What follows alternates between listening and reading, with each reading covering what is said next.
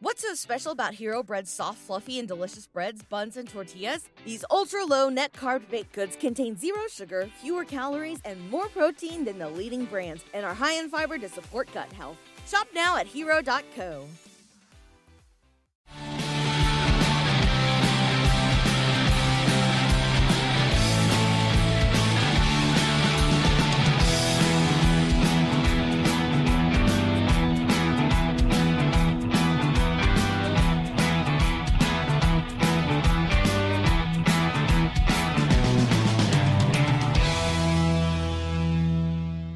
Right, hello, good evening, good morning, world, uh, wherever you are. Welcome to the latest sparkling episode of the Wolves Fancast. Um, in a change to the scheduled programming, we're going to be discussing the Masked Singer tonight and discuss who the Blob and the Viking are, because it's going to be a lot more fun discussing that than it is discussing the Wolves at the moment.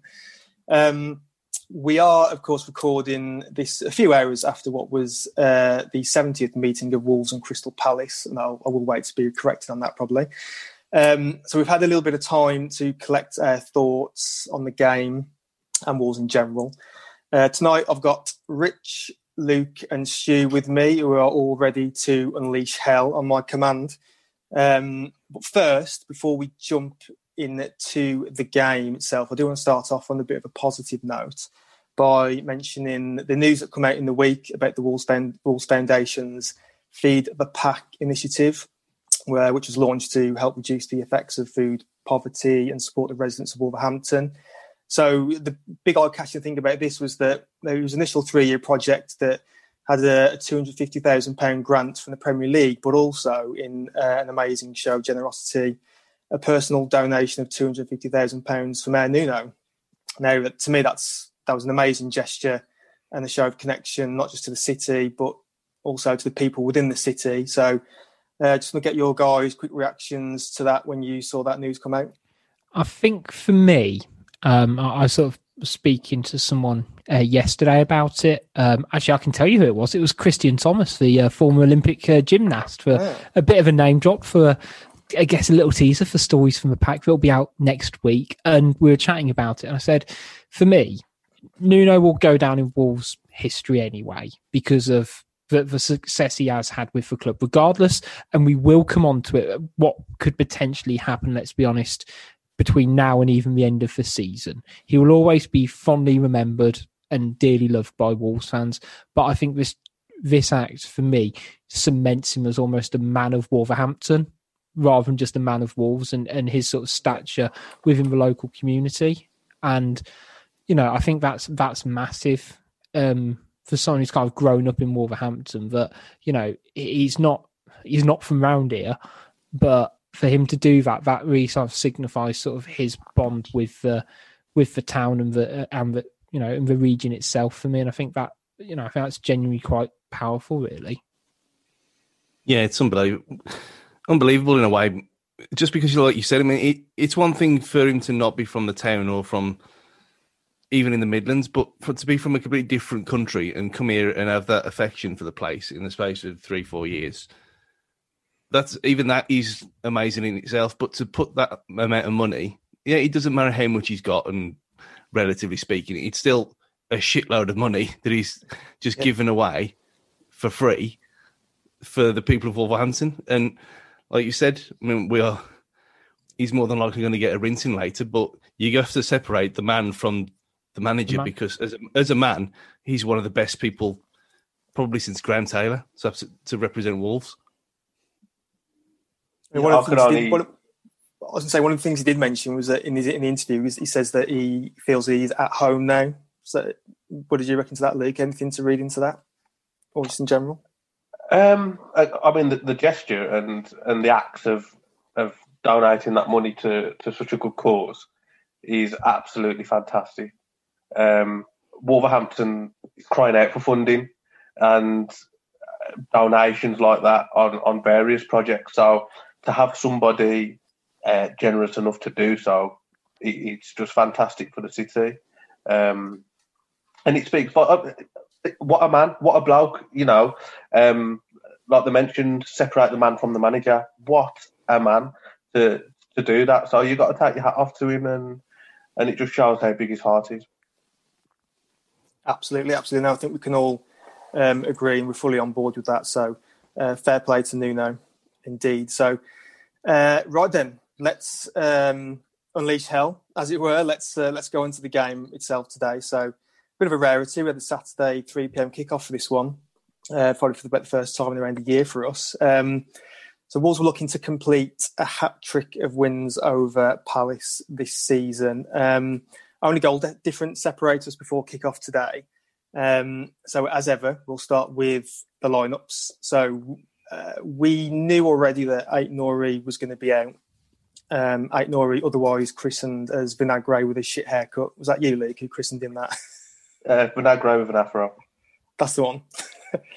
um, but when the team was out, um, what did we think? So we had um, Semedo at left wing back. We had Moutinho coming for Neves. Uh, Willian José got his first start, and Hoever was getting the start as well.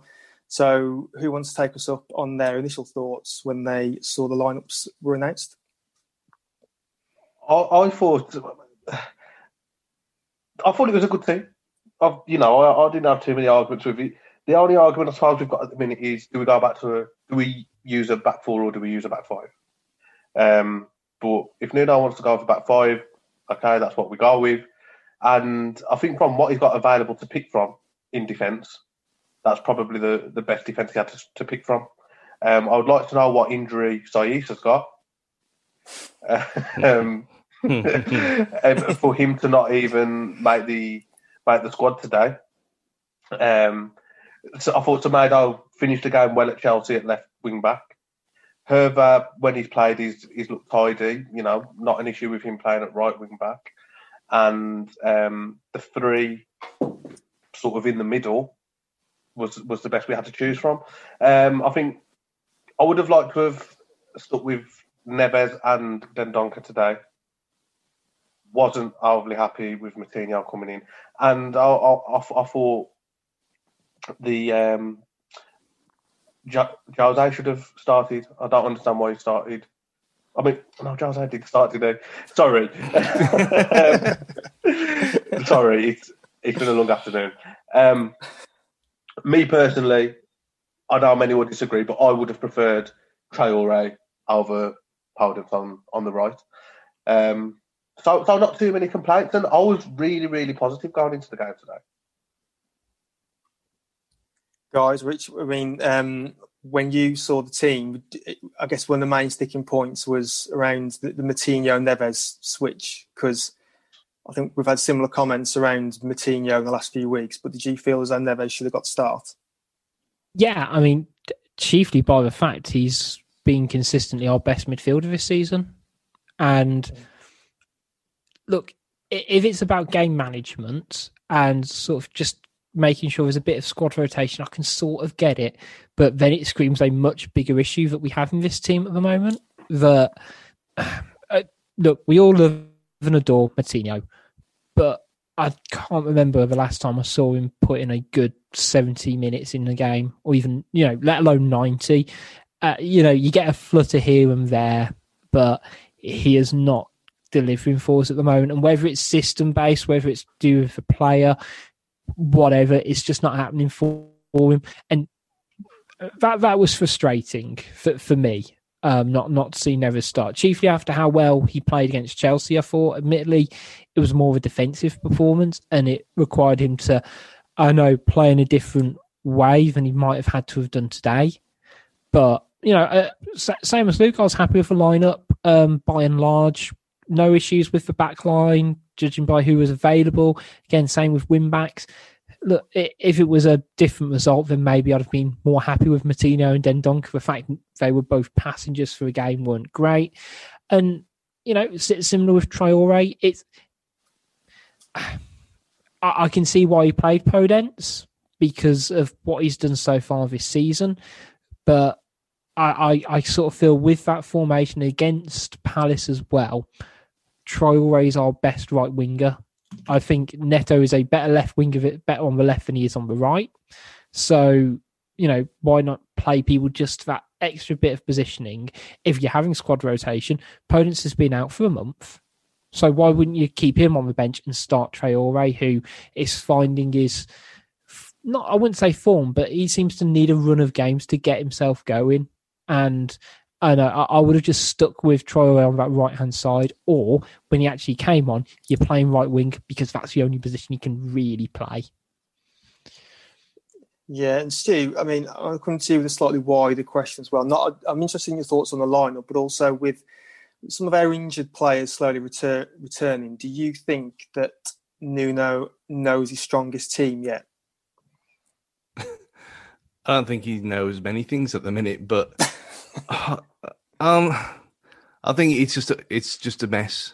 It's just a mess all out. And Podence for me, I think like Luke touched on, I wouldn't have had him in the starting lineup. I'd have Traore there because he just doesn't look right yet, and he's been out injured, so you can't really expect that, especially with COVID protocols and everything like that, training ground, and you ain't getting reserve games. So if that's the case with him, then it's going to be the case with others as well. And like when Johnny does come back in a few weeks' time, is that going to be the same for him as well? Is he going to need to be eased in? It's it's just a bit of a mess, and I, I don't think he knows what to do. I think it's just a, a bit confusing all round. Yeah, I think. I mean, for me, I mean, I was I was quite happy with the team, but um, I know there's some debatable. Well, there's some debate around the likes of, of Kilman and Podence and Moutinho and Neves. They seem to be the main um, positions are essentially up for grabs at the moment, along with along with the formation as a whole, isn't it? I mean, do we stick with the back five or do we return to a four again and try and be more attacking, knowing full well that we're going to leave the back door open probably nine times out of ten. Problem is, we're not good enough going forward at the moment when we play a back mm-hmm. three slash back five to create enough chances to score, and we're still susceptible to concede a goal like we were today. When we play a back four, we are very susceptible to concede a goal, but we've got more chance of scoring. So it's almost like there's a good chance we could lose, you know, if we play a back three, like we did today, we lose 1 0. If we'd have played a back four, there's a good chance we'd have lost 3 2. And that's yeah. that's sort of how it feels to me at the moment. That we are a, you know, we, we've got quite a lot of, and quite rightly so. If you think about, it, we've played with back three for three seasons. Those and a lot of those players haven't changed. So we have very systematic players in that team. Now we've gone to a back four, it's requiring them to change and adapt, but they might not actually be suited to that formation 100%, or they're not uh, used to it. So for me, uh, you know, we'll talk about transfer in a bit, but we're missing a quality centre half who can play in a back four. If we're playing a back three, we're missing a quality dynamic midfielder who can run parallel with Neves to really open up and stretch stretch the game going forward, as opposed to sort of Neves doing the other side of things. So it's almost like it, it's a double edged. You know, it's between a rock and a hard place for me at the moment. It's really frustrating. I mean, we we said. Know, sorry. We, we've we talked about this before, and I think Kim said the same thing that we're so bad when we, we have a play with a back four defensively that we don't really create enough chances anyway, even with the extra man in midfield. So it is a case of do we just get smashed every week and hope we can score, or keep it tight and we might get a draw and and, and snatch something on the break because the way we are at the minute, I'd, I don't ever want to see a back four again this season because I don't see the point. It's because we're not good enough defensively and we don't do anything differently going forward anyway. Could, could you not argue that our best performances have come with a back four this season? Against who though? Arsenal, uh, Arsenal, Southampton. Was Newcastle not about four? Tottenham. Um, but it, it, what I was going to say, it, it, just made me chuckle. Um, what Richard touched on. We're, we're now arguing: do we lose one 0 or do we lose three two? that's, that's where we're at at the minute. Like, how shall we lose? Either this way, week? we're losing. I was going to say, it sounds even more negative when you say it back, but I don't think I'm, I'm not horribly wrong, am I? No, no, we, no, we talk, you know, we're not even talking about the positives of the formation change, are we? We're talking about the drawbacks of the one we've almost played at the moment. Yeah. And I bet when it, you know, we're all happy with the lineup, but you know, part of you goes when we saw Moutinho and Dendoncker bonker in the middle, which is why we touched on. I go, are we going to pass that ball in the midfield? It's pretty. Um, it's pretty fundamental to sort of win football games. It's, it, it's such a difficult debate to have because I think there's valid points from both sides. I think if you argue the back five, you've got the argument of um, we do look tighter, we, we give up less chances. But with a back four, we do create a hell of a lot more. And it's a it's a bit easier on the eye and it's a bit nicer to watch if we're being honest from a football point of view because there's chances at either end. I know some people are like to watch football from like it's a game of chess and uh, from a defensive point of view. But me personally, the more it's like a basketball game, the better. Just love. Let's just, so you, let's just you're, say, please. You're um, saying you're not a purist? No, no, not at all. Not at all. I, I it's a Twenty20 man, not a test match fan. yeah, yeah, very, very good point. That's a very good way of looking at it. Um, but it, it's, I just don't know what's. Like I touched on earlier, I don't, I don't think either one's right or either one's completely wrong because we're just that bad at the moment. we could play a back. We could say let's play a back six, and we'd still lose. Let's play a back two, and we'd still lose. It, I don't think it matters at the minute. It's, and as well, if we're being honest, um, today and West Brom at home, I'll touch on the last twenty minutes. I don't know what formation we play. I don't think the players on the pitch know what formation we play. So it all goes out the window anyway. Well, let's um, let's get on to the game itself. We can talk about what we did or didn't create. And well, let's face it, in, the first half, we didn't create anything really. Let, us let, be honest. So, I mean, it was a pretty stop-start first half. But frankly, it was a dull first half, made all the more dull by Efan Ekoku, I think, on Sky Sports Co. comms. I think if the game wasn't bad enough, he was putting me to sleep. But we had uh, zero shots on target for the first half. I know Palace had a couple of chances, but especially that Batshuayi one, which he put over the bar from what four or five yards, maybe, but even less than that. But I think a common theme for me throughout that that first half and possibly for the whole game for us just basic errors.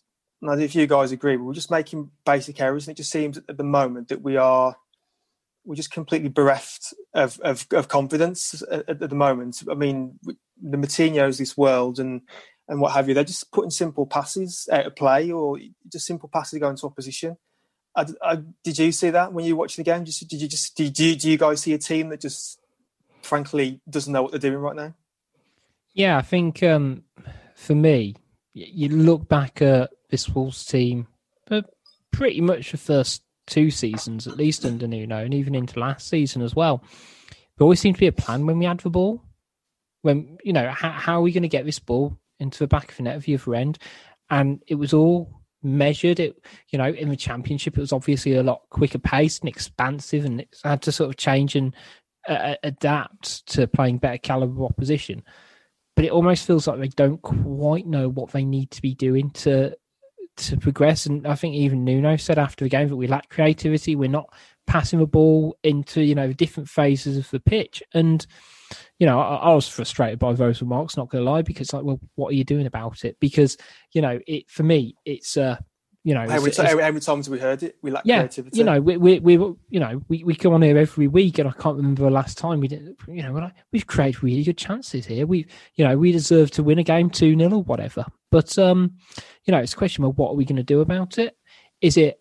Uh, and I can't almost quite decide whether it's a player issue because you know it doesn't matter. Like João Moutinho's an experienced player. He shouldn't be misplacing a 10 yard pass. That is his bread and butter.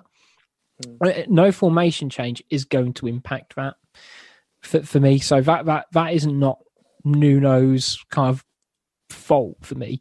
But there's obvious things that I don't think Nuno's doing right in terms of the the changing of the setup at different points and him not, you know, it's his job to then, you know, instruct the players on what to do. But if the players aren't doing it, then it, it is on them in a way. And then you've got the underlying, you know, probably the overarching issue of the board um, and in the, the investment of the squad. But yeah, that, going looping back, the it's a, it's for confidence. It's a self belief more more than confidence for me, and just like knowing actually if you pass the ball to your man that they're going to be able to receive it and they're going to do something with it and get that ball in the right position. And you know, I, I think losing Johnny over even Jimenez was the real catalyst for this um, because he was the one who was so good at linking up the play and being able to do a simple pass and move and exploit that extra bit of space going forwards. And we've never really replaced that. And you could argue Doherty did the same in his own way. And I, I you know, that's not to discredit people like Semedo because I'm a big fan of his and he does it in a slightly different way. But him doing it a different way is fine. But everyone else on his team need to do it you know need to follow suit in a way and be on the same wavelength and none of them seem to be on the same same wavelength that second, I, I, th- I presume we're just going straight into the second half because nothing happened in the first half, did it? Apart well, from... yeah, yeah. We'll, we'll just ta- we'll talk about the game as a whole. Let's just go straight into where we think it's gone wrong or where where it just didn't work. It didn't happen for us. Yeah, because that I mean, I no, it was mixed reactions because I said Moutinho was better than he had been for a while. He actually passed forward, which was nice to see compared to his usual pass backwards, then run forwards a little bit, and then it don't come back to him, so it's a waste of time anyway. But like you said, Rich, there is no. You can't now say to some if you just said to someone, "How do Wolves play?" and apart from saying shit, they haven't got an answer for you. Whereas you go back eighteen months, two years ago, they said, "Well, play with wing backs, strong at the back, move through the gears and stuff like that, and exploit the space." We, we were never really a pass and move kind of side, other than the odd here and there. I mean, there was there was one today where there's like four four passes and then it all went wrong in the first half, and that was as good as it got. But if you take the emotion out of everything, that team today and the team for the last month, and probably six seven weeks, if we're being honest, looks like a team that wants the manager sacked, and that's if you that's what it looks like. And if if you blame the players, if you blame the, the manager or the coach, whichever whichever way you want to jump on. But to me, that looks like a team who don't want to play for a manager anymore. Be that as it is, that's what I'm seeing at the minute. And th- there's only one way to come back from that, and it's never the manager staying, is it? I think um, Stu spot on. We, we're not. We, you can't say we're a team. Um, we don't play like a team. That it's like the players aren't playing for each other. There's there's no there's no connection, there's no chemistry, it's disjointed. I mean, the loose, sloppy passes, uh, it, that's inexcusable. And it's happening all too often now. I thought Chorley was a bit of a one off because that was probably the worst I've seen us in terms of loose, sloppy passing. But today, today was equally, equally as bad. And I think Stu's right. They're not playing for him anymore. And I don't think you can put all the blame on Nuno in regards to the mess that we're in. I don't think you can put all the blame on on the players. I think it's it's a mixture of everything at the moment, which is even more concerning. Even at boardroom level, like I, I look at some of the players that have, that have come in, who's who's handling transfers now? Is it is it Mendes? Is it Jeff? Is it Nuno? Who knows? Nobody knows, and and and and that's a concern. Like it seems like there's a deep rooted issue, and that's why we're struggling like we are. And we've seen it time and time again at clubs up and down the country when when players don't want to play for the manager, and then the second the manager's sacked, bang, they go on a run. And yeah, everyone calls it the manager bounce. It's not. It's because the players can be asked again. I think the best case that I can refer to was when Leicester wanted Ranieri sacked. Mm. Yeah. Um, I mean, Stu's got a better footballing memory than myself. Um, but I'm sure Leicester was playing horrendously. Um, Ranieri went and literally, as if by magic, they were playing absolutely fantastic again and started winning. I, mean, and I, like, I, think we're, we're in the same position. Yeah, I think that there is a degree that Nuno has had this core group of players for you know three and a half years now, and you compare it to you know it's a really simple one, but Sir Alex Ferguson's teams, um, where you know he would rotate and you know strip that team and then build it back up and you know obviously had that nucleus of players but he would always look to improve and adapt it and I guess it's even similar to when we had McCarthy in that third year of the Premier League, and it, it, it feels almost like history repeating itself in, in some ways. That you know, it's ifs and buts, but you know, there, there was almost a point at the end of this year. It was like, well, hang on, what do we need to do? Same as it was with McCarthy when we stayed up on the last day. It's like a decision needed to be made then. And in hindsight, everyone could see that, you know, we needed to, you know, probably get rid of McCarthy and move on. And I'm not, and it'll be interesting, you know, a year's time, let's say, or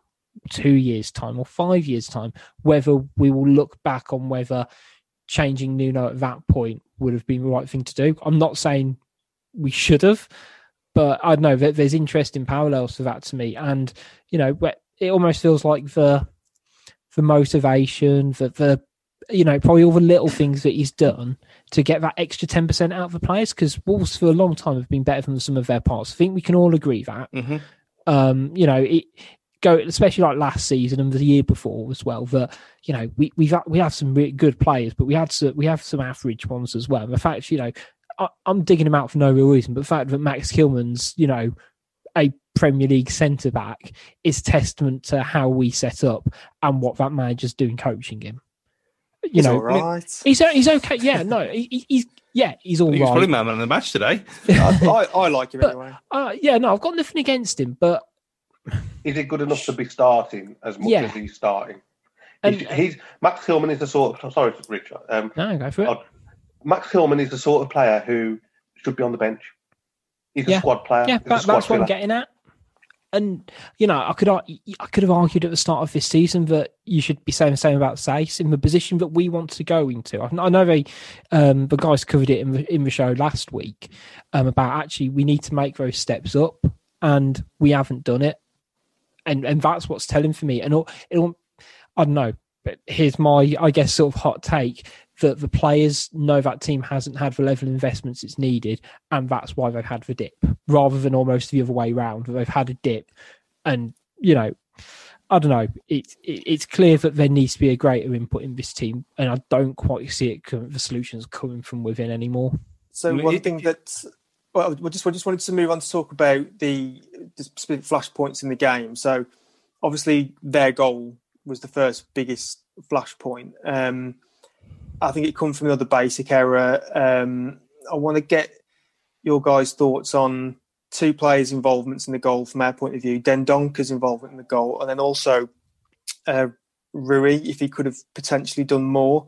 Um, and I mention that because we've had um, a tweeting from Joe Chacks, who had said that although we are playing poor, is Patricio at fault for the amount of goals we're conceding? He says we don't concede screamers, we concede simple goals, which are right at him most of the time, and he has zero presence in the box. and he goes on to add to that in the second tweet. Um, to add to this, I'm nervous when the ball comes into the box, knowing that he won't calmly come and collect it. So God knows how the back line feels. So open question to the floor. Then what what what errors did you see in our goal in regards to Dendoncker and then also for Rui? Well, I'll I'll just get the real one out of the way. So when I thought, was, you, would, um, thought you would. when was he? I like it. So when, I like it. I'm literally I on Zoom. I could literally just see me and Luke just smiling, going, "Yeah, we'll, we'll just we'll just step back on this one. Let the big man no, step but... up for a free kick." It's just, when when has Rui Patricio ever commanded his box in the two and a half years he's been here? That's my question to everyone. He doesn't. He never has done. So what's the problem? John Ruddy said in his interview when he's the uh, is the the goalkeeper, he's never seen anyone else be on his line as much as he is, and because he's on his line, he said he he doesn't have to come and claim it because the defense deals with it. What's changed? They know how he plays, and he was uh, he was perfectly fine playing exactly the same way when we finished seventh twice. But this season, he ain't done anything different. He ain't, he ain't suddenly turned from Matt Murray into Stefan Postma, has he? I mean, it's not like it's not a massive transformation. I mean, today was just. I mean, I've watched that again, and it's it's one of them things where if you were, say, you're in, you put the fat kid in goal at school, the fat kid's probably going to say, "This is bringing yeah. back memories." the the fat kid in goal at school is probably going to save that because he won't go with his hands. He'll just put his big belly out, or he'll put his he'll try and go with his foot, and he'll save it that way. But you see, you look at the amount of goals that are conceded when it's right next to a keeper, right in that part under the armpit, because it's hard to get down to because that's just how you're trained. it's an it's an awkward situation, and it, was really hard shot as well. I mean, he probably could have got something on him, but the speed it came at him, he wouldn't have saved it anyway, even if he got something to it. I mean, you look, you got. I know me and Luke have had a lot of thing over this. I mean, the, the amount of shots straight at him, but when you actually look at it, he's probably made three errors in the last six months. Really, where there's shots that are, look straight at him, but three or four of them he's wrong footed, which you've got no chance. In, that just happens. But this happens to every keeper. It's like Rui Patricio is the next scapegoat now because of Semedo's got a bit of form, so we can't we can't pick on him. and so we, we it's the typical Wolves way that we have to we always have to have someone, and it just seems a bit unfair. I mean, Dendoncker, what the hell he's doing for that that goal? Who knows? But to single out Patricio when I mean, it'd be fine if we had a, a, competent number two and you say, yeah, take him out the firing line. But we got John Ruddy for fuck's sake. Is that what you want? Luke, what's your, rebut- what's, your, what's your rebuttal, Luke? I'm not even. I, I, while Stu's on this podcast, I'm not even going to speak about Rui because Rui could score 37 own goals in a game and still, still defend him.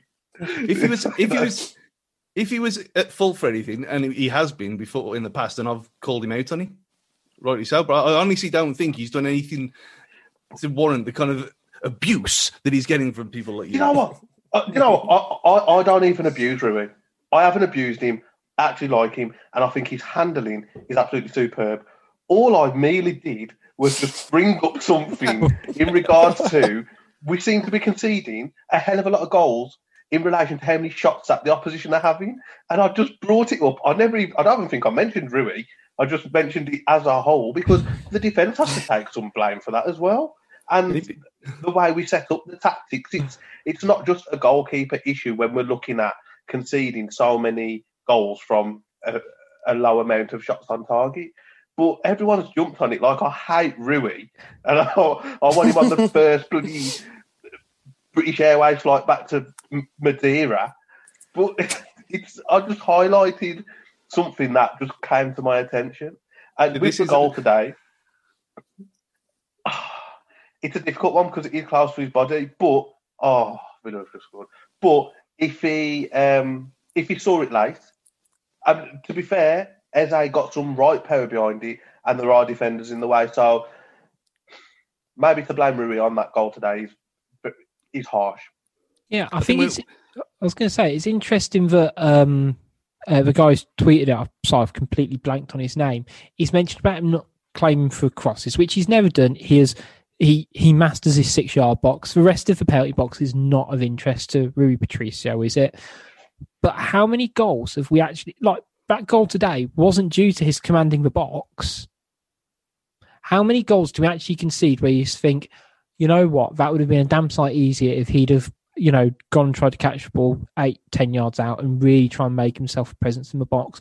We don't tend to do that. The only, I guess, to counteract that is do we end up conceding more because Rui's so deep, the rest of the defence are so deep, which means the attacking team end up being further forward and that's what I guess gives them more of an expected shots on target, or however you want to dress it up. I don't know. I'm, I'm it, it's an interesting one because he hasn't made like absolute clangers that have conceded to goals, but we tend to at the moment you say every shot that's on target feels like it's going to go in. And you know, there, there's 11 players on the pitch for Wolves. Don't get me wrong. I mean, today it that move started from a throw in in, in their own half, yeah. basically. And there, there, there was some good movement from Palace in terms, of, and again, it was it was training round stuff. Watch it back; they all knew what they were doing with a couple of triangle passes and got it out wide. It was really, really basic, you know, UEFA B license stuff. But you you add it that I think Podence started chasing like when it first throwing happened. He almost chased three different players and got near none of them because it was three on one. None of his other teammates supported him in that press and then it's systematic. As sort of said earlier, they're all off different wavelengths. They don't. No one really knows. You know, should we be pressing? Should we be dropping deep? How are we actually going to uh, win this ball back? How are we going to get? You know, when we get it, how are we going to get it back up the pitch? And you know, the the goal. It's just sort of a. You know, it's again, it's one of them where and Donk was all over a shop for me. But I think I think he let him in quite easy, didn't he? Dendoncker, Yeah, he let him in it- quite easy. but it's systematic, isn't it, to how the team are playing? Yeah, And when yeah, go on. like I said, when you when your captain's uh, doesn't know what he's doing and he's squaring up to people and he's completely off his head, then that don't Well- throw, put everyone else in. The, Oh, come on, that's confidence. harsh. I was going to say, harsh. well, I So was Zaha- gonna- Zaha, it's Zaha's hard one, been an absolute really? fool there. That's Zaha's been an absolute idiot there. Like, why I'm does Zaha? I'm not on about, oh, I'm not on about today. I'm on about like I was going to say the last the last few weeks, like when he was subbed and he had that. Oh. that I mean, this, there's a hard thing. He's just that's just a hard being Zaha. I'm saying his general attitude and the way he's holding himself at the minute. I mean, I, I mentioned this a couple of weeks ago as well that something's not right there. I said, I said, didn't I? I think um, Yeah. post Chorley game that he is a reflect. You know, Coady is Nuno on the pitch. He is our leader on that pitch, and I find it fascinating at the moment that they are reflecting one another in their form and outlook, aren't they? That you know, we're we're in bad form at the moment. Not not we can't, you know, we can't dress it up. We're not in good form. The last time I can remember Wolves being in bad form was under Lambert, but you at least had and this is, this is scraping the barrel. I appreciate you had the likes of Dave Edwards and Danny Batth, who you know were very uh, almost tub thumping. You know, I'm a leader. I will be passionate about this. And honestly, if you said to me six weeks ago, six months ago, Wolves going to have a dip in form, who's going to be one on that pitch rallying that, that team? You'd say Conor Coady, wouldn't you? But he just doesn't seem to have that. Dare I say drive at the moment, or that you know that I guess trying to pull people up by their bootstraps and really, you know, raising his voice again because it just seems he seems to have gone quiet all of a sudden. Yeah, when it, I I think that e- everyone's got that response. Not everybody, but it, it shouldn't just be rested on on Coady's Coady's shoulders. Yes, okay, he's the captain, and he he, he, may, he maybe should lead by example. But there's ten other blokes on the pitch who can raise spirits and get the team going. You know, where's where's your experienced players like Moutinho? What's he doing? Yeah, I think I think we've sort of Moutinho seems to just be a passenger at the moment. Into, it's like he's our most experienced player. He needs to be a leader. You could argue the same as Patricio. Uh, you know, let's be honest, that whole spine of the team's not 100 percent at the moment. And to be fair, I think look, let's try and pick out positives from the game. But I thought Jose did well. I was going to come on to that. To be fair, I was going to make it a bit of a shit sandwich. So we talked about a negative. Now, one of the positives f- from the game, and there wasn't obviously many to shout about, was Willian José, who had two good chances. So, uh, Stu, I'll come to you. How did, how did you feel he did? With I know his two chances were saved, but he, he showed good positional sense. I thought. No one else would have took that shot off. You know, you put Cottrell and your Silver in that position, that shot wouldn't have even been troubling the keeper whatsoever. I mean, if they even even turned to even attempt it is another thing.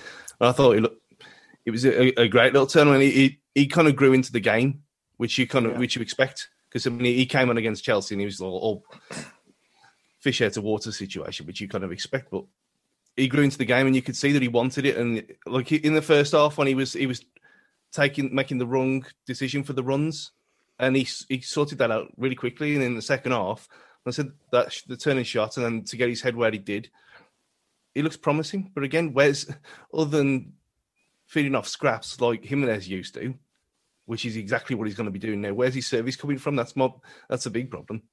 Yeah.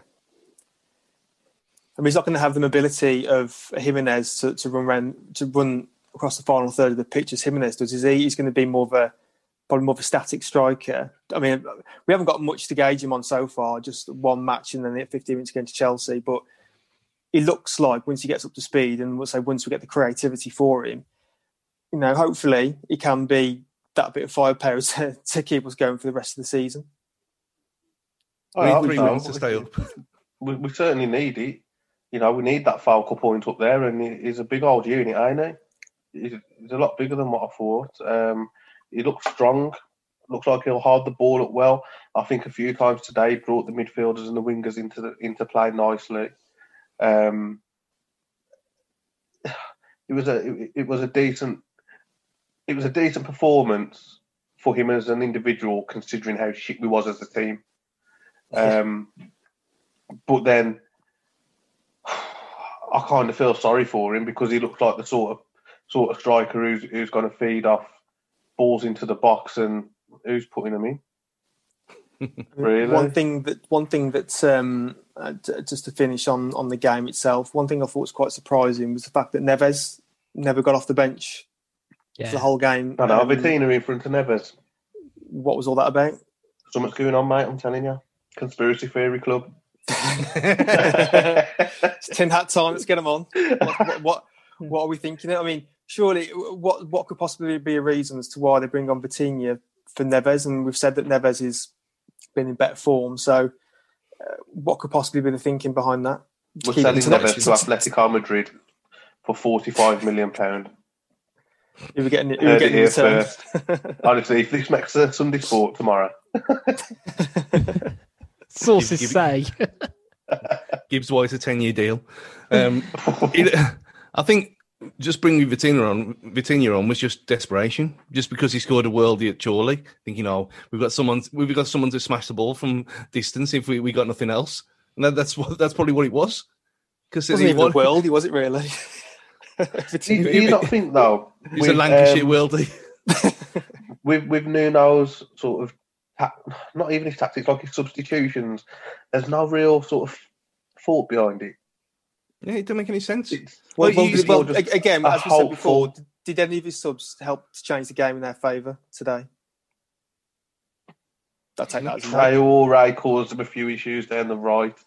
I think he did a lot more than what Podence did, so that was kind of positive. Hmm. But he wasn't he didn't- great. And he didn't even come on for Podence either. He put him, put him at wing back. Yeah, yeah, yeah. That's why he comes on. He, he's putting him at wing back, and you just think, why? Like, you look at the like you said earlier. The, the, you look at the players who came on and what who who was supposed to be playing where. It was like uh, it was school. It was like year nine football. I just, it's concerning because the first time I really noticed it was Albion, and I remember sitting at home. I looked at the clock, and there was about seventy-two minutes gone, and I thought, we're not going to get back into this game because just looking at us, we we've got no shape, no identity. Like, what are we trying to achieve from this game? And today was exactly the same.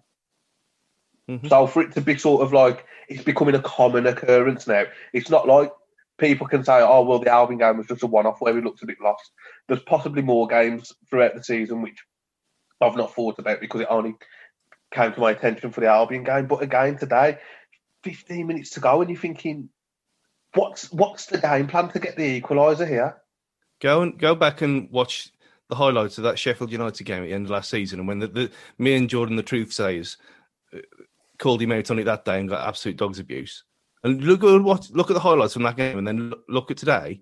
There ain't much difference because it, it was clueless, and it's been clueless for a long time, and people have been kind of, I don't say blinkered, but almost I think didn't want to the right word. I really Mm. do. just people didn't want to see because he's a god, and obviously because of what he's done and what a nice person he is. But people don't want to see. It. And I'll put it. On, I'll put a rant on Facebook, which I very rarely do about football because why? What's the point? But uh, um, the second of January, uh, four weeks ago, and it's got worse since then. It's not getting better, and there's no signs it's going to even change at all. Which I'm, I mean, I'm sure um, we're going to get onto now. Yeah, well, let's. Let, I want to take a bit of a more broader view, a general view in Wolves uh, as a whole, and where where that result kind of leaves us, really. So, but before we do that, just want to put in there have a, have a quick break so we can uh, collect our thoughts and have a beer or drink, and then um, we'll go back in just a moment. Hi, Richard here. Before you go back to hearing us dissect the latest Wolves news, some really shoehorn Simpsons references, a bit of 90s film action, and of course, a bit of wrestling, um, I just want to do a quick shout out for our sponsors, Pixel Yeti Media. Now, they've done a fantastic job on the Wolves Fancast website, wolvesfancast.com. Please go check it out. But they're not just web designers, they're a creative agency that cover all your design needs from websites, brochures, and signage to marketing, logo design, and branding. Th- There's basically nothing they can't do marketing wise. So make sure you check them out at pixelyetimedia.com and I'll let you get back to enjoying the show.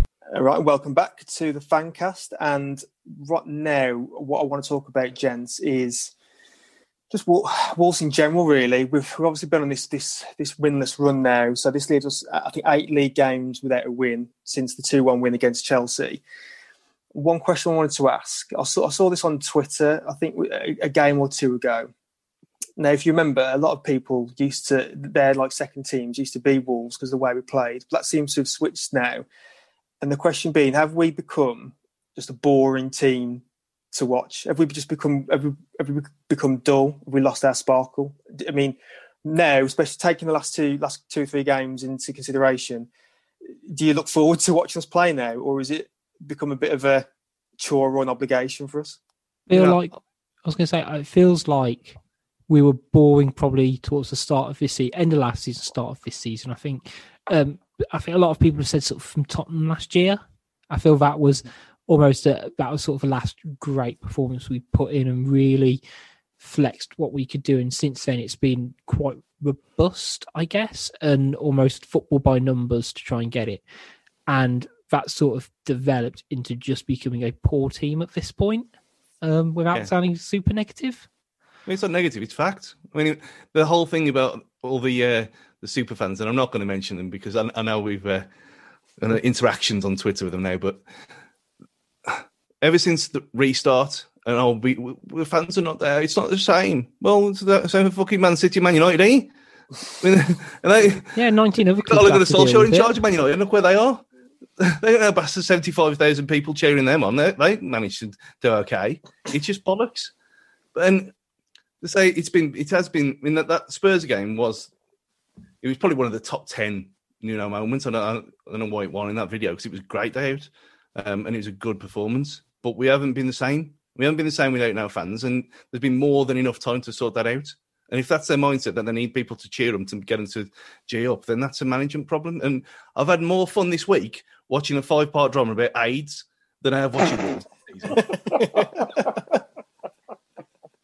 that's that's um, it's a sin give on Channel a, Four. I was going to say, give it a. It is, it is genuinely really good, but that that's that's what it's come to. It was more fucking enjoyable watching people die than watching Wolves this season. it's just good. and it's, Oh, you saying that AIDS, AIDS is better than Wolves at the minute? Well, at least at least you can live with AIDS now. You can't live with this anymore. At least no, we got Pedro, at least we got Pedro Neto. Yeah, exactly. At least, at least, at least honestly, honestly, Pedro Neto is like the only thing keeping me going with Wolves at the moment. And and Podence when he comes back, to be fair, um, like when he gets back to full fitness. But uh, even against Chelsea, and like I think after like ten minutes, we all knew what kind of game it needed to be. But whenever Pe- Neto got the ball, it gave me like a little bit of, I don't know, a little bit of excitement, which it is what is kind of holding me on. I'm just waiting for him to really drop off a cliff form wise now or get injured though and yeah, that's, that, that's the mindset because it, you know it's just all a bit uh, doom and gloom at the moment for us. But yeah, he, he is he is by far and away like going to be playing for season surely, and you know he, he's just that that ray of sunshine on a cloudy day for me. I think the two the, the, two performances I enjoyed most the last I don't know four months. It's Man United, even though we lost, and Chelsea because it's the, the way we used to be. He's like looking back at the good old days. Well, we had a plan. We played. We played yes. with a plan, and, and, on a different day, argue. You know, maybe if we signed uh, Willian José a week or two earlier, like we should have done as soon as the transfer window opened, do you reckon we'd have won that game? Probably. But that's I mean, you stole the words straight from my mouth. But we had a plan and we knew what we were doing, and it, it, it was it was nostalgic in a way. It was nice. And then you get to that fucking shit show today, and when we go and move on to talk about Arsenal in five, ten minutes or fifteen, depends. Um, uh, can you honestly say, "Well, oh, this is how we're going to approach the game"? Because I've got no fucking clue. You don't. You don't no know what's coming from one game to the next. Really, don't know. Um, it's it's a mess, but it's it's a concerning mess. You know, when we got relegated from, no, when we got relegated from the championship, it feels yeah, like that. Yeah, and people are saying Wolves are too good to go down there. Wolves are too good to go. Fucking a. And when we was in the championship, even I was saying in the championship we're too good to go down. We won't go down. I refuse to believe it. But now I am looking over my shoulder, and this isn't me thinking. I want to say it again that Wolves are bigger than the Beatles because I don't believe that at all. But with the resources that we have, the wages that we're spending, the transfer fees that we're spending, we should not be in a relegation battle. And it's as simple as that. And if there's any fans out there that believe that we're not in a relegation battle, then you need to give your head head a little bit of a wobble because we're sleepwalking into one at the minute. Well, rock bottom of the form league and no winning. Exactly. Rock bottom of the form yeah. league. We've got Arsenal, Leicester, Southampton, Leeds, and Newcastle as the next five um, Premier League games. Five points. I think twenty seventh of February is the Newcastle game. We could be coming into March, two or three points off the relegation zone. Into in two weeks' time. Well, no, by the end by the end of next week. Well, yeah, but one time by the end of next week, we could be seventeenth. And please, now, in my opinion, that's not good enough. Well, we should not even. We not even controversial. not even. We should be in the top half of the table. I mean, when, when, we, when we we said this at the start of the season, oh, where would you settle for? And I said top half. I don't expect Europe, especially after the run that we went on. But you can't keep saying, "Oh, we're all tired." Well, if everyone's tired, well, why haven't we got no more players? And there's only one. There's only that's not their fault. It's managers. Do you not think that's a concern that we knew Raul Jimenez yeah. wasn't going to play for a very long time the end of November, 29th of November, he got injured. And we only signed a striker two or three days ago. When the, the window opened eh, 25 days before we signed Willian José. Come on. That's, the window opened four weeks ago. Uh, so it, it, took, it took us pretty much four weeks to sign a striker, even though we knew well in advance we need a fucking striker. Yeah, that and, and, is poor management. Remember, and, we've we've got a five thousand uh, player database as well of players for two, three years down the line. We we keep getting told of under AFL. Well, under the glory days. Yeah, because I'm probably all fucking fifteen. That's why we can't sign them yet. it's in New York now. That is. well, one one thing that um, I've I've heard I've seen mentioned and it, it, annoys me a little bit. I want to get your your guys' thoughts on it. When people say um, it's the fact that our players can't see their families, which might be affecting them. oh, don't get me started. And I'm like, I'm like, I've, I've, i saw that today, and I thought, sorry, that that just doesn't that doesn't cut it with me. What makes their uh, players any different from any other foreign player in the league that can't see their family right now? I just, I saw it, I just thought that's a cop out. That is a cop out. If anything, it, it should be easy for our players because they've got a nice little Portuguese click. It's not exactly. like you you're, you're the lone Russian at I don't know West Ham that would be a bit different because, as silly as it sounds, you might not integrate with the squad as as well. You might be a bit of an outcast. Obviously, you haven't got family, friends and family around you, and you're in a foreign country. These oh, these guys. How many Portuguese players are in our squad? Nine. Ten.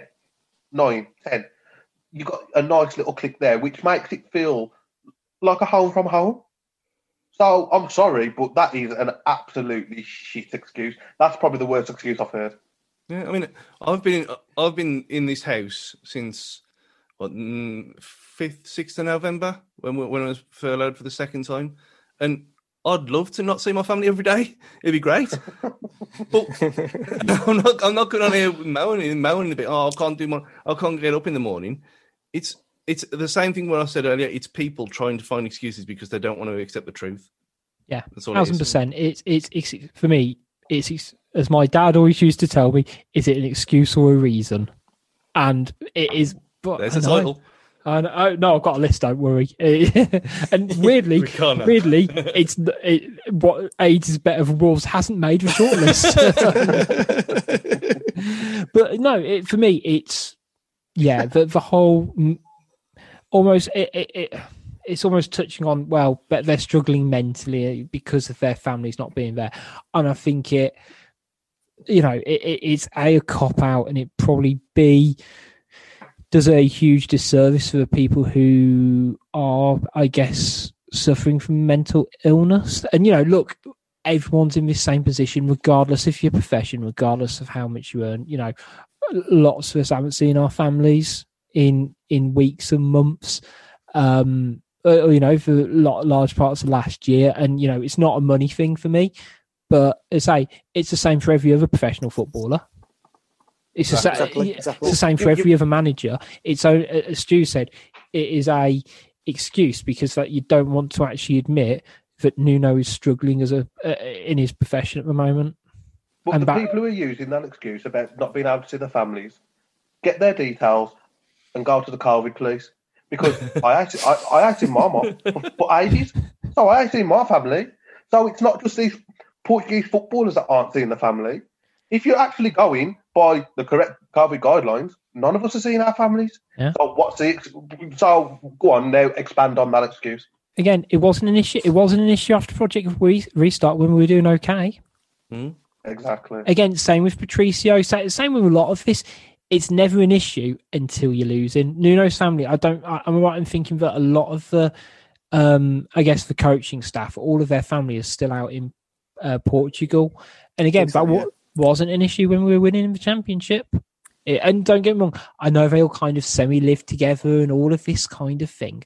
But again, I say wasn't an issue during the good times, and I don't think we'd be saying this was an issue, even if we, you know, I, I don't know. Let's say if we were tenth and we would just win one, lose one, or whatever it, it was, and we're just inconsistent as opposed to just being in poor form.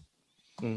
Yeah, it's all, it's all one of those things. It, it gets swept under the carpet when you're getting the results. End of the day, if you don't get the results, then that's when the excuses start coming out, or you know, people start looking for them. So I just I just think some fans are scared to admit that Nuno is underperforming and we're shit. Hmm. It's because it's, it's the first time, and it's the first time that he's had this prolonged spell. I mean, let, let's let's be honest. I mean, he's, he's had sort of short, spells before in his sort of couple of years where we didn't get a few results that we, we didn't, you know, that, that weren't weren't going for us. But this time is a bit different because we can see there's no way out at the moment. So this is the first time under his tenure that things are really going shit and they're really going south. And some people, yeah, people just don't want to believe that, like you say, he's he's struggling, and it is, it's clear to see that he's struggling at the moment. So to round this bit off, I just have one last question for you all. Nuno out? Question mark. The only thing, um, even I don't want, even though I've been banging this, this kind of, let's say banging the drum because I've kind of been like tapping on the side of it like a little mouse.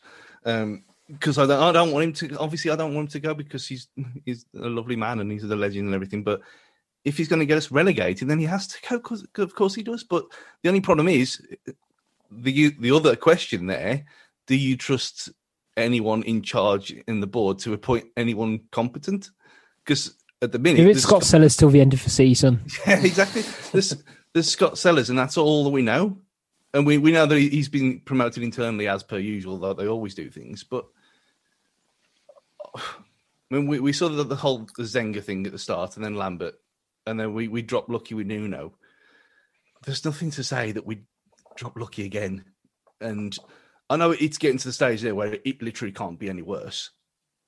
And we might as well just appoint Dr. Venglos, who died last week and that's that's how, how bad it. I mean, for me at the minute, I still would say no, just because I don't trust them to appoint anyone else.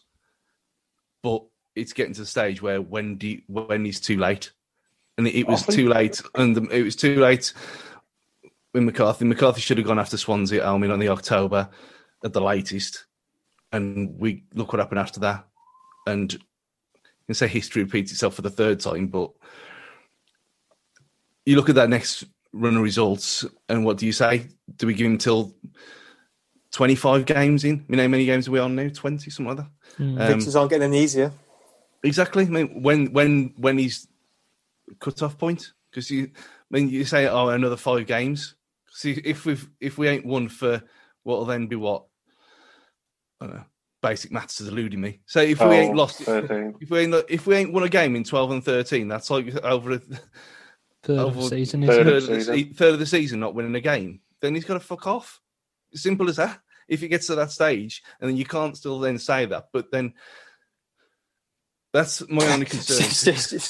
Stu saying, thanks for your donation, Nuno. No, fuck off. Well, that, that's what I mean. That's what I mean. It- it- oh, but I knew this was, as soon as that happened. My, my mate Boothie, you texted me saying this is a bit of a convenient time, and I said, yeah. Even from a, a cynical outsider's point of view, you look at things. Oh, Nuno's done this. Then fine, but there's a, a, a world of difference being a, a a good Samaritan and doing that and doing your job properly. And if you can't do your job properly, then just go and feed the homeless for for the rest of the year.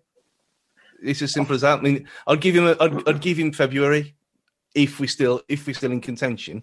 And it, but if we don't win an, another game in February, then surely that's the end. It has to be. I think Fosun need to come out and and start talking and let us know sort of what they're thinking, what their plans are. Are they happy? Are they not? If I was to say, it, we're back in Nuno until the end of the season, regardless, then I think it would stop a lot of the arguing between fans. Mm. And I think all the fans would then jump on board and say, look, Fosun are backing this guy. So, Dave from Bilston, Luke from Wednesfield, Gary from Gornal, shut up. It don't matter what you say. This guy's staying, so back him. And as much as I'm annoyed with Nuno at the minute, I'd, I'd, if, if, if, if he got sacked tomorrow, I would be gutted because I would prefer that Nuno does brilliant things for us. He has a stand named after him, a statue because he's done so well. But we're in a position now where something has to change because let's just talk hypothetically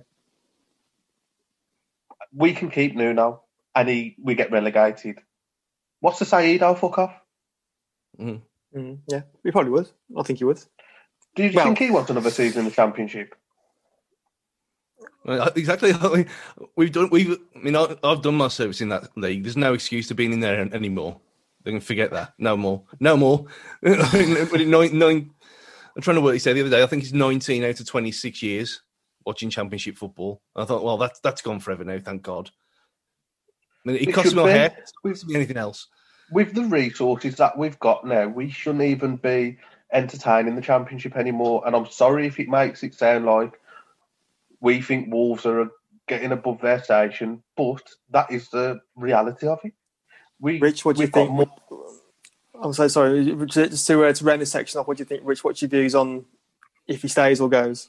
Um, personally, I think at least it, has got to be a very heavy review at the end of the season at, at bare minimum. I guess kind of touching on to what um, Luke said primarily was that the whole club doesn't seem to be acting to a plan. There was this big idea for project, and I guess we're at a point where there's almost a level of crisis management, and they don't, they haven't seemed to know how to react to having to alter the plan because it's not on its current course. And for me, you know, over the last couple of years, there's you know, from the top down, there has been a a path of this is what we're going to do, this is what we want to achieve, and this is how we're going to achieve it. And that just seems to have gone really wayward in the last six months or so. And it then makes me then doubt. Well, hang on, if they did just turn around and say we're parting way, you know, when we see the uh, club announcement and a shot for corner flag, and for, for, me, whenever you get rid of a manager, it's the well, who are you going to bring in? And at the moment, you know, I've still got a decent amount of faith in Nuno, but I've got less faith in the board at the moment to pick a successful successor. And I think that that's a real sticking point for me, especially as we all saw what happened with McCarthy. When you sack somebody just after the transfer window closes because he then doesn't have any opportunity to bring in any extra players, which again is looping back to an issue with the board that we don't have enough kind of strength and quality in depth. So, you know, for, for me, there needs to be a big review at the end of the season. Um, and just in a way, not hope that there's three teams worse than us, but put as much in as we can do to address it. You know, frankly, if I was if I was Jeff Shi, the board, whoever, I'd have called a meeting with Nuno after the game today and sort of said, "Look, what needs to happen to change this? Just, just mm. say it. Like, you know, just very, very open. Do we need more players? What needs to happen?" as Stu shows a photo of the Wolves corner flag, but well, like the, the, corner flag of doom. Yeah, that comes out. well, that, that, well, that, that brings us on quite nicely then to um, a section on the transfer window, really, because there's not long left really of, of, of, this winter transfer window. It closes at 11 o'clock on the 1st of Feb. Um, and we know we broke our dry January of signings by signing Willian José, but do we really think there's going to be a surprise sprung in the next 48 hours for bringing someone in as a window slams shut, as they say uh, on Sky Sports. And if if we would, if we were to sign anyone, where where would it be? I mean, we'll we'll address the rumor mill that there were some nefarious reasons around Saïss's admittance from the squad today, and there are some rumours that have appeared in Merseyside-based newspapers that Saïss could be a target for Liverpool. Um, and weirdly, that we could be getting Origi the other way, which um, I don't know. I'm not. Now we've got uh, Willian Jose. Is that is that a desired signing, or should we be looking elsewhere? We always bemoan a lack of creativity, so surely we'll be looking for a strength in depth in, in defence, or sorry, in, in midfield, or is it defence where we should be looking at? Or do you even think that we'll get anyone at all? What do you reckon, Stu? We'll sign someone for the academy. That I happened yet. of course. I'm waiting for that. Some, I mean, I saw I saw a kid for the um, the under 18s with a the mental long name, like with um like Kepa beating in goal for us today. I thought, oh, that, that's missed that one. um, but I don't expect anything. But then again, we, we expect Willian Jose. Then that one came from nowhere. I mean, ideally, in an ideal world, we'd sign a decent defender who can play in the back four and a, a, central midfielder who can pass and shoot and score. That that's two players. Will we get any of them? Probably not. But that's you look at the team. That's really all we need, and a, a kind of take the shackles off a bit, which we've been calling for for over twelve months. Just take the shackles off, just a tiny bit, just a little bit, not too much, but just. I mean, but the, the, why we've got Vitinha. He doesn't play. I mean, I'd rather play Vitinha and Neves together. Just try, just give it a go. It might not work. It might fail, but it might fail, fail completely. But at least we've had a go, and at least it's not Neves and Moutinho or Dendoncker missing his seventeen thousandth chance of the season. Just give someone else a go. If we're not going to sign anyone, but that's your question, will we? No, I don't think so. Go on, Luke. I don't think there's not anyone. I think Stu covered it perfectly. There's not yeah. really much to add. That's um, why I um, went to you, mate, because I've got nothing to fucking add. he's, he's, he's highlighted what I think every Wolves fan knows need highlighting and where we need to strengthen. Um, and he's highlighted that we're not going to sign anyone because we all know we're not going to sign anyone else. We never do sign anyone in January. Well, very rarely. Um, it's it's frustrating, and I don't know. It concerns me, man. Like Fosun at the minute and what's going on at a level above Nuno, it's it does concern me slightly. I'm not going to lie. Well, as ever, um, could any of the uh, quote unquote solutions lie within the squads? Because uh, uh, the ex Casting Hoops has tweeted to say that if solutions are within the squad, then could we just put uh, Donk back in defence and then just take Coady out altogether?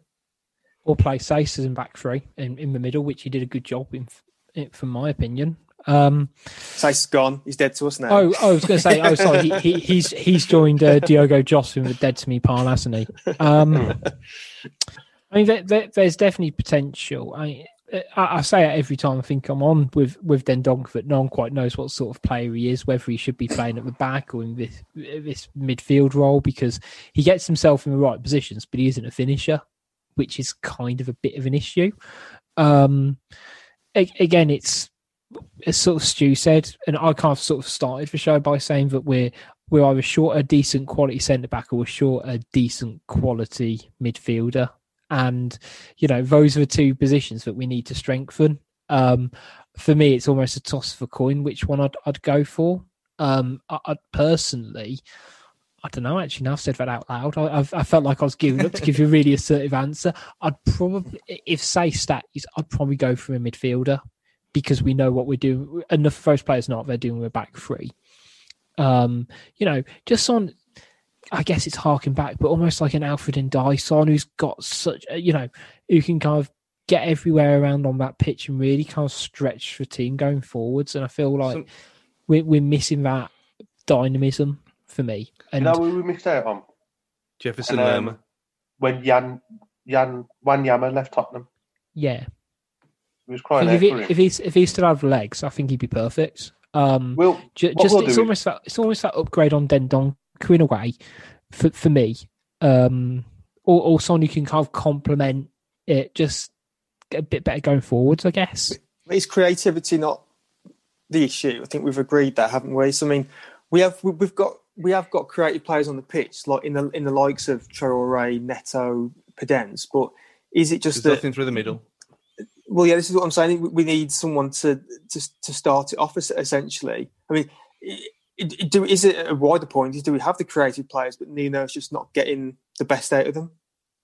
I Well, yeah, don't think he's getting the best out of Neves. No, I think there's a hell of a lot more to Neves' game than what Nuno's allowing him to do. Well, we've with the the Everton game last season when Neves, Neves played further forward. The only time he's done it in the Premier League that I can think of, and he was incredible that day when Dendoncker was the the um, the holding midfielder for a change. Neves Was was, it, um, brilliant. Was was the Everton game that through ball to yeah, Jota? yeah, Yeah. Oh, absolutely fantastic. And, and we're missing that. Um, I can't really remember a player that was so sort of intelligent in the middle of the park in terms of playing a through ball since Milijas, really. Mm. When was it? You know, and I think if we're really missing somebody who can pick a, a pass to break the lines centrally.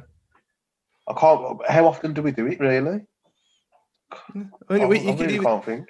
you could even do. You could even just throwing it out there. I mean, you, you could even put Dendon. Well, we were saying we've tried Dendoncker, Dendoncker, Coady, and um, Boly before, and it never worked. But if you enter a back four of Dendoncker and Boly, and then have Otasowie, Neves, and Vitinha, just just out the, out- some something like that in midfield. There's your creativity. There's your holding players, and then you've got some people who can pass the ball at the back still and who can tackle Yeah. maybe that's if the solutions are within. Like, oh, it still it makes me sad that Hoops is not here anymore and he's a former Fancastian. But um, if the, the solutions are within, then try something like that. What what we got to lose? Well, we'll lose anyway, like we said. he, he, he says the solutions are within, but he's not really trying any other solutions, is he? No. it's the same solutions over and over again. Like um, Corbeanu, for example, uh, Shabani.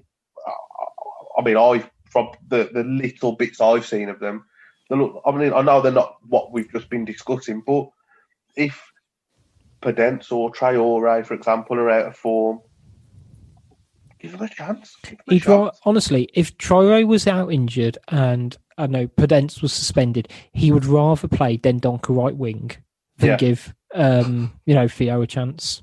Yeah, well, he, he did it the other week, and he put Hoever at right uh, right midfield, didn't Yeah. he? And I I feel noticed that, there that- was, that- um, that's telling because they fill the bench. So it's like, well, if they're, they're on the bench, then there's a chance they might play. Yeah.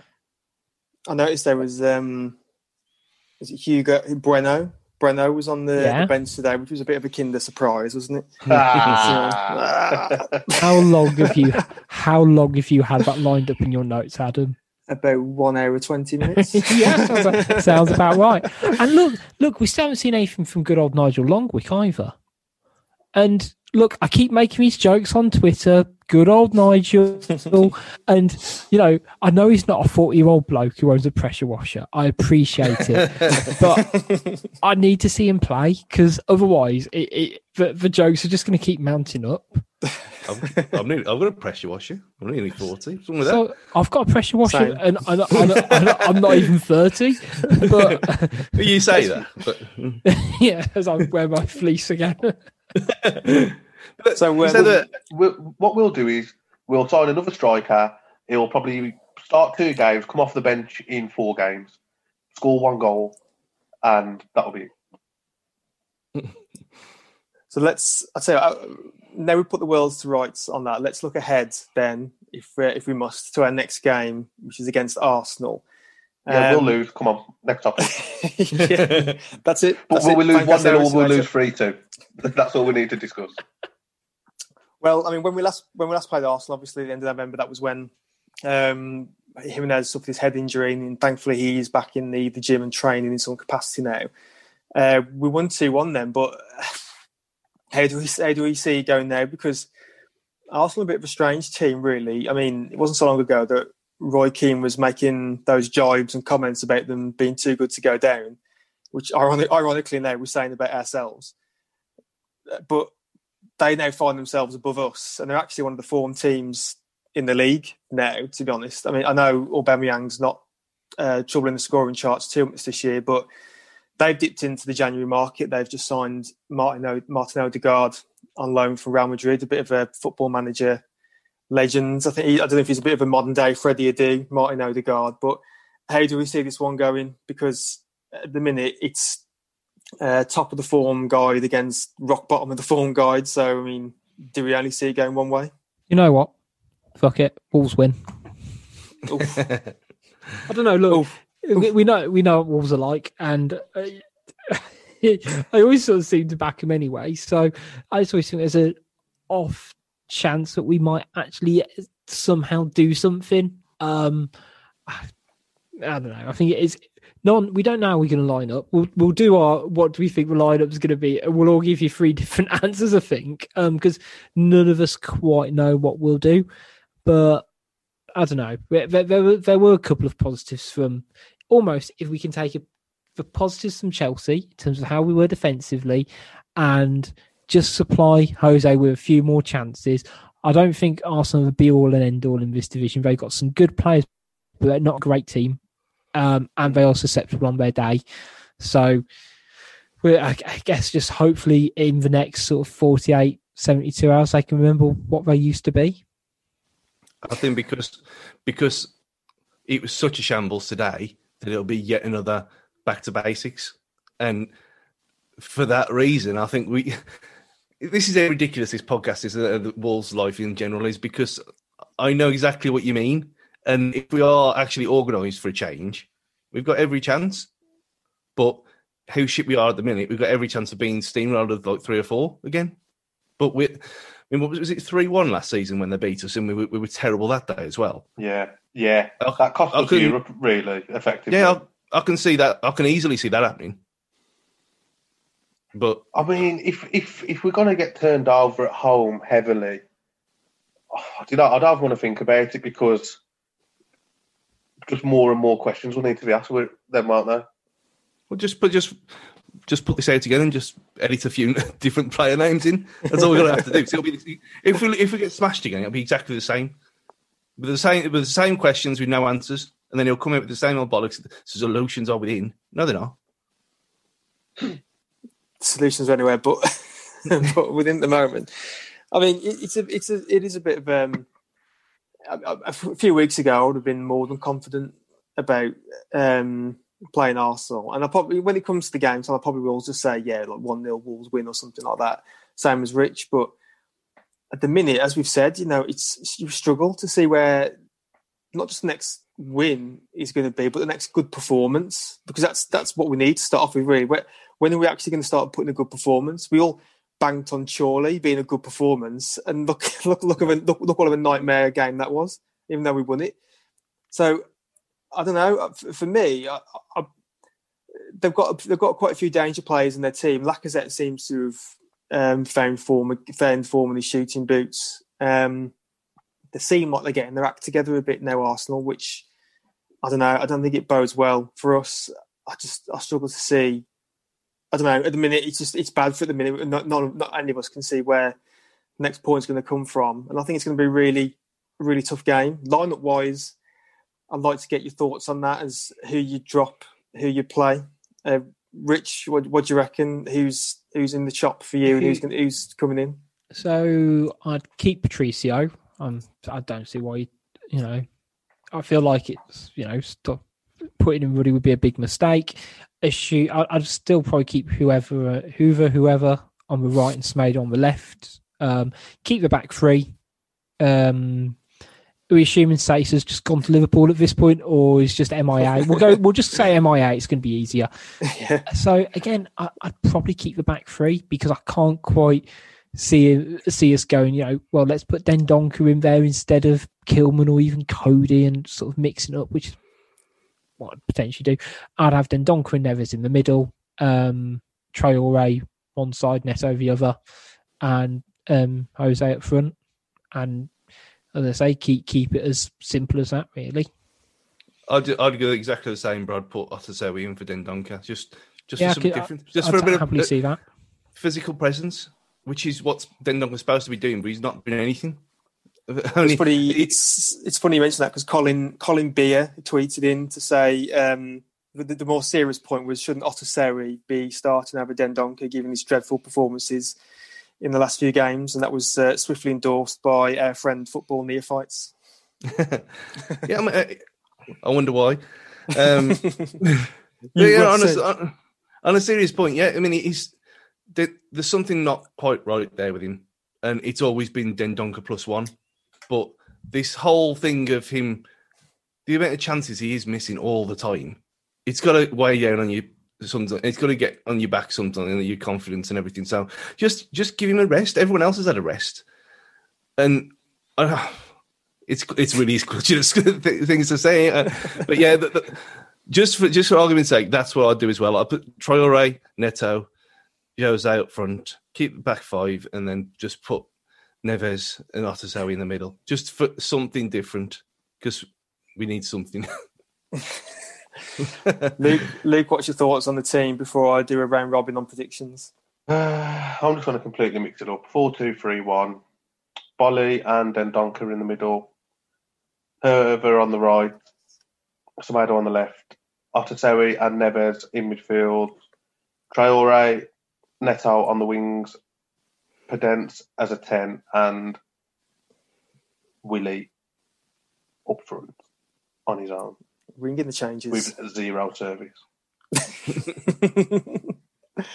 so I like it. Uh, it's very attacking. I mean, we'll probably be losing 3 2 then. Well, do you know what? You know, if we're going to lose, if we're going to lose and we're going to be shit, I'd rather lose and be shit, but have a go and go down swinging. Yeah. Rather than just rolling over, having our belly's tickled and just. I thought you were going to say arsehole tickled then. no arsehole today. But I would, I would, if we're going to be shit and we're going to lose every week, I'd rather lose with a bill of bloody, with someone about us. So what's your score prediction then, Luke, as, you, as you're on? What's your, what's your prediction? How's it going to go? I think if we play the formation and the players that I've just mentioned, I'm going to say 4 1 Wolves.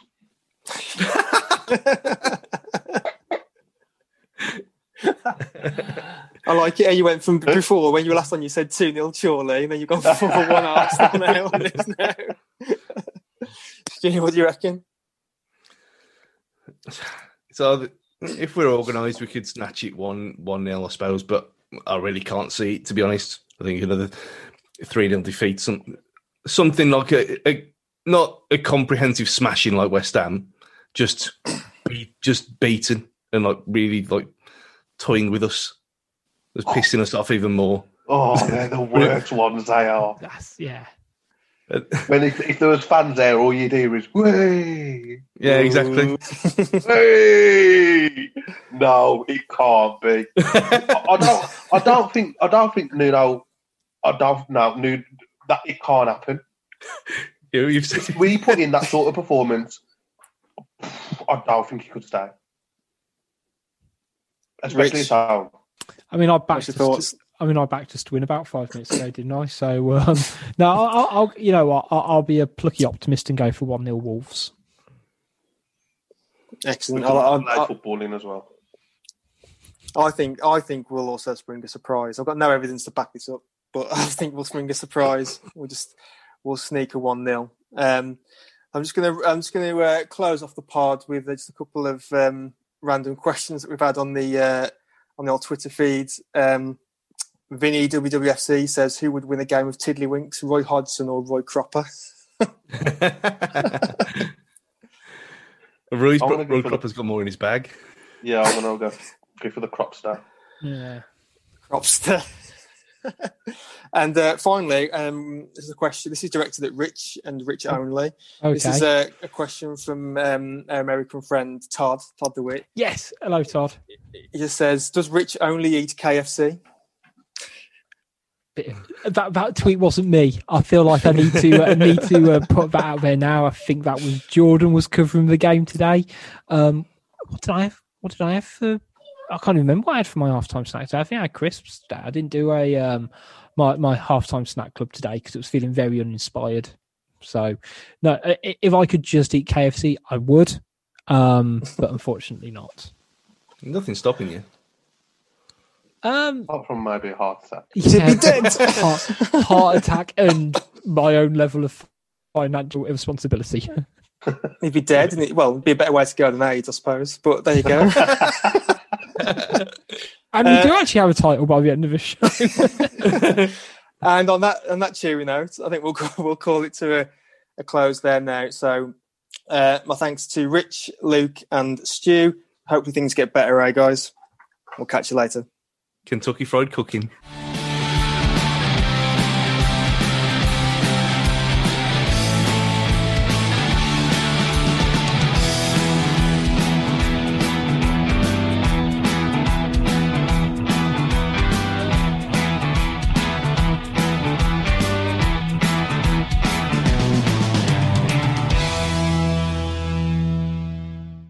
What's so special about Hero Bread's soft, fluffy, and delicious breads, buns, and tortillas? These ultra low net carb baked goods contain zero sugar, fewer calories, and more protein than the leading brands, and are high in fiber to support gut health. Shop now at hero.co.